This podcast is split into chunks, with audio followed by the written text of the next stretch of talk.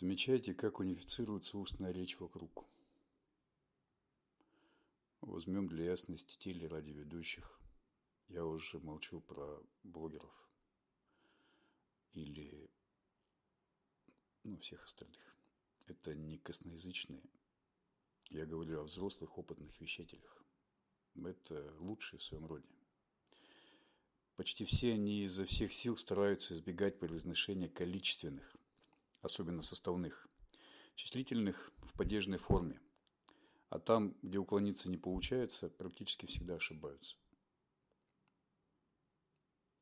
Ну, я не смотрю спортивные каналы, но все разы, когда мне попадается на слух поголовно, вместо предложенного падежа лепят родительный, а вместо дательного именительный. Причина в том, что в письменной форме речи для обозначения чисел используются цифры.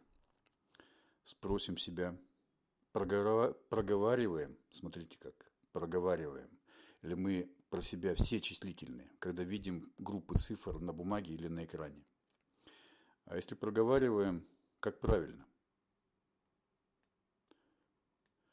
Вот, ожидаю зарплату к 3102 февралю или февраля. Сайт лидирует с 7327 подписчиками, подписчиков 300 или 300 местами и треместами, или ом, или ов. Правило номер один. У составных количественных числительных склоняется каждое входящее в них слово.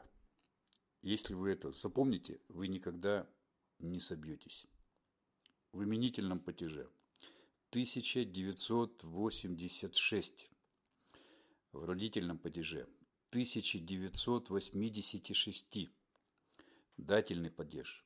1986, винительный падеж. 1986. Неправильно. Винительный падеж. 1986. 86. Творительный падеж 1900, восемью шестью и в предложенном падеже о 1986. Трудно, поэтому мы и ошибаемся. Правило номер два. У составных порядковых, это счетные прилагательные, числительных склоняются только последнее слово. У составных порядковых числительных склоняется только последнее слово. В именительном падеже. 1986 родительный. 1986 го дательный.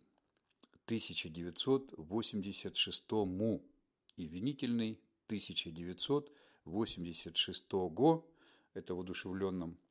И 1986 если неудушевленный в творительном падеже 1986 и в предложенном о 1986. Правильно. Ну, можно позанудствовать насчет обоих-обеих, но не сегодня. Вот, кстати, единственный из радиоведущих, кто никогда не избегал и четко произносил любые конструкции исчислительных, это покойный Сергей Доренко хотя казалось бы.